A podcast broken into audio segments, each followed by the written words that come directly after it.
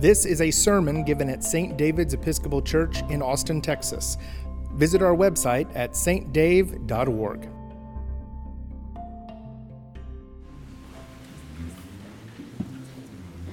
A while ago, I went to the container store.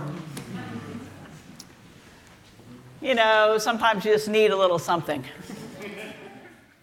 and surprisingly enough, it being before Halloween, there were displays of stocking stuffers and holiday offerings. You know, Santa Claus bags and such. I thought while I was there, I would pick up a few things to be ready to honor hosts and hostesses over the next couple of months, there being lots of hospitality offerings, right? That's the season. What I saw on the tables in the aisles invited deep perusal. It was not immediately clear what these things were. Among these attractively packaged and displayed items, surely there would be just the thing to show appreciation. One box labeled Instant Golf Cleaner for cleats, shoes, and balls. Right next to it, a box, a thing called a bamboo Sudoku game. Surely somebody needs that. and around the table, a tin of therapy putty. Just the thing to work out your stress during a tense Zoom meeting. But best of all, because there's something even better. best of all, a pink silicone pig shaped bacon grease receptacle. Who would appreciate this stuff? Years ago, when I was a college student dependent upon classmates' parents' hospitality for holiday and spring break visits, my mom instructed me to always take an appropriate hostess gift. What would that be? I asked. She suggested a scented candle, flowers, or perhaps a bottle of wine. Or if money and transportation were unavailable, which, to be honest, they usually were, homemade cookies. Showing up with the right hostess gift means, I came to understand, that I was worthy of the hospitality. I know what you're giving me, and here my gift is a sign that I know. I followed her advice, and it worked for years until it didn't. I took pecan chocolate chip cookies to a family with severe nut allergies, and a bottle of wine to a person working his recovery.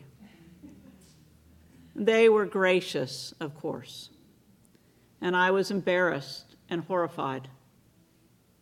In my desire to honor the recipients with a welcome token, I had instead delivered items that revealed I didn't see the recipient, who they were, what appealed to their values and preferences.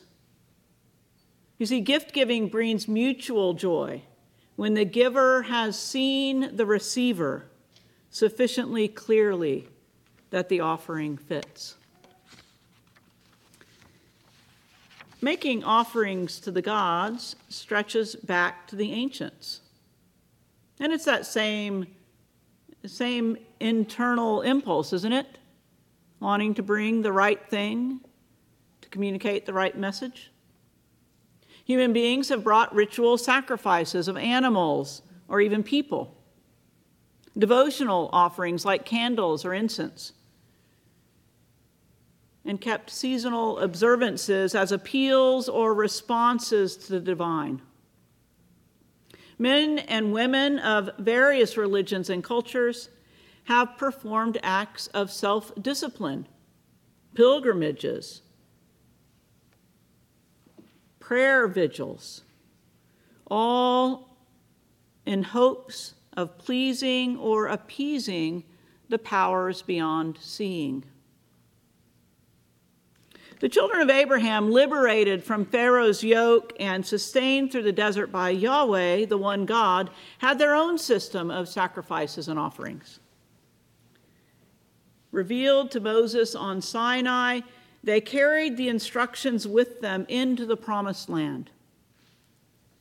Like asking my mother for advice, hoping to get it right, the ancient Israelites consulted the Mosaic books, Exodus, Leviticus, Numbers.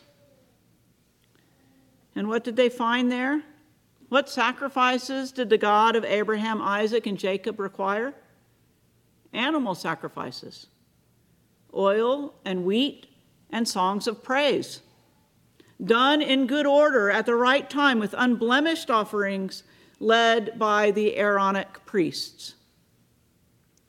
Especially in times when things went bad, they consulted their sacred texts and hoped their observances would convince God to hear their cries.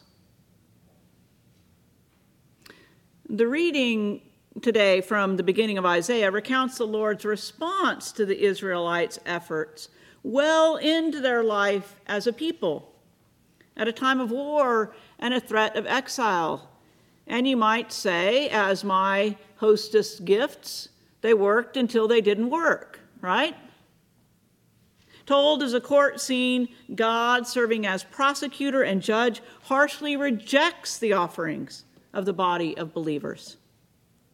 The very gifts prescribed in the books of Exodus and Leviticus fail to capture the Lord's hearing. Though they were proficient at the observances, the people, it turns out, had forgotten the character of the God for whom the sacrifices were meant to be an honor. They had stopped seeing the God who led them out of Egypt. This was the God who heard their cries when they were oppressed and making bricks. The God of compassion and grace, the God of mercy and love, the God faithful to promises made generations long, long ago. The offerings, all those offerings called for in those books, they were meant to be a sign that the people's hearts were attuned to God's heart. But their lives said otherwise. They had stopped seeing this God they had forgotten the gift most desired lives modeled on the life of that God. I have had enough of burnt offerings of rams. I do not delight in the blood of bulls. Bringing offerings is futile. Incense is an abomination to me. Your new moons and your appointed festivals my soul hates. They have become a burden to me. I am weary of bearing them. Even though you make many prayers, I will not listen. Your hands are full of blood. Remember, we read in the book of Exodus, remember that you were once strangers and aliens in the land of Egypt. Remember that you were strangers and aliens, so that you will see the strangers and aliens on whom God has compassion. Remember and hear the cries of those who cry out to you. And then it will be clear that your hearts and God's heart beats as one. And so the Lord expresses frustration and anger when the people carry before the Lord sacrifices, blood, festivals, but ignore the widow and oppress the poor. They have misread the very one they're trying to honor. Archbishop Desmond Tutu once wrote, What is interesting is how many times the prophets say that if your religion does not affect the way you live your life, it is a religion God rejects. Isaiah says a fast in which you deny yourself food but that does not relate to how you treat your neighbors is rejected by God. Tutu goes on What God wants is that we refrain from cruelty and oppression. What he wants is that you loose the fetters of injustice and set free those who have been crushed, that you share your food with the hungry, take the homeless poor into your house, and clothe the naked. And so when the people offered him sacrifice and a cacophony of music and prayers, he rejects these. Do you offer countless prayers? God says, I will not listen. There is blood on your hands. If Israel struggled to match its practice to the deeper call of its faith, offering sacrifices when God called for lives of mercy and justice. What do we say of ourselves in this century? Do we not too, in this 21st century, struggle? In America today, perhaps around the world in the various religions, the answer to the question of what God requires is highly disputed. Is purity most important? Or is it ritual? Where does the moral or ethical fit in? Each group seems to believe it has a handle on pleasing God.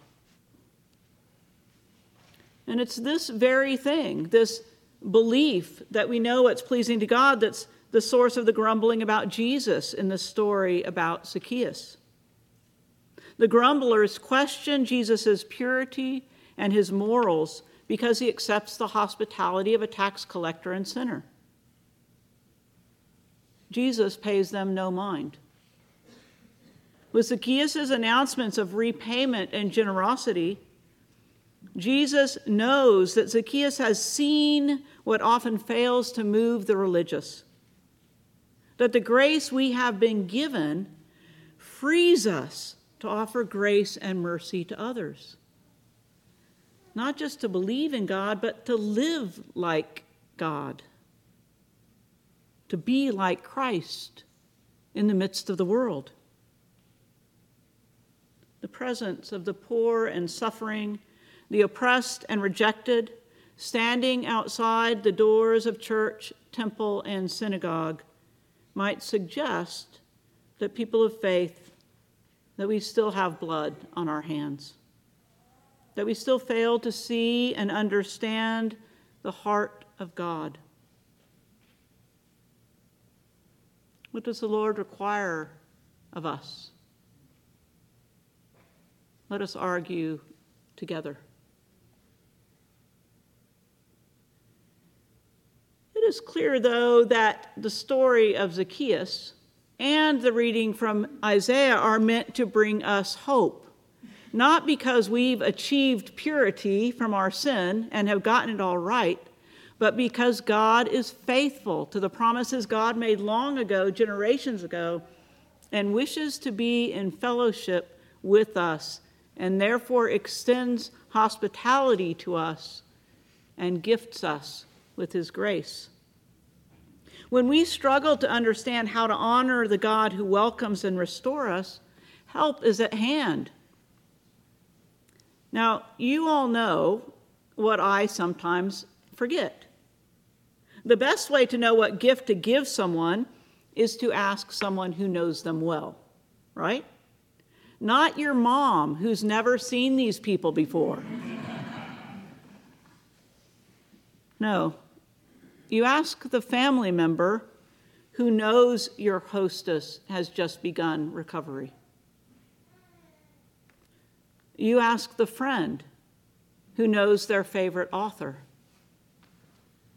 or the colleague who has fished off the side of the rector's boat.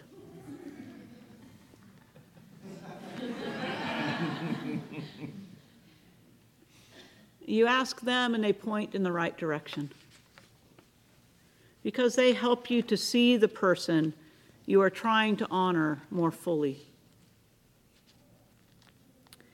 If we want to honor the God who loves us, we need look no further than the scriptures, and especially to Jesus himself. Just as Zacchaeus was transformed by his encounter with Jesus, so too shall we look to the Son of God so that we might know the Father.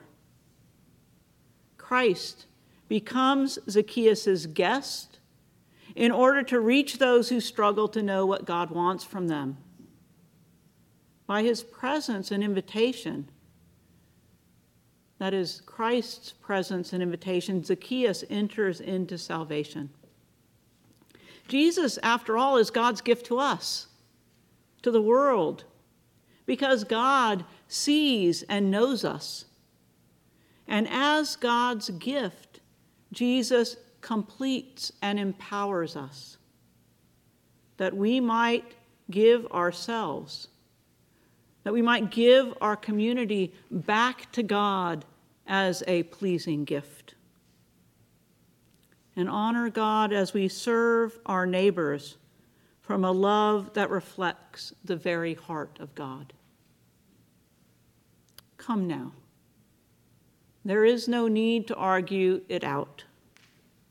Though your sins, our sins, are like scarlet, they shall be like snow. Though the blood on our hands is red like crimson, they shall be like wool.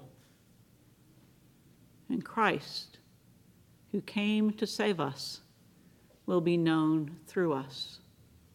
In the name of God, Father, Son, and Holy Spirit. Amen.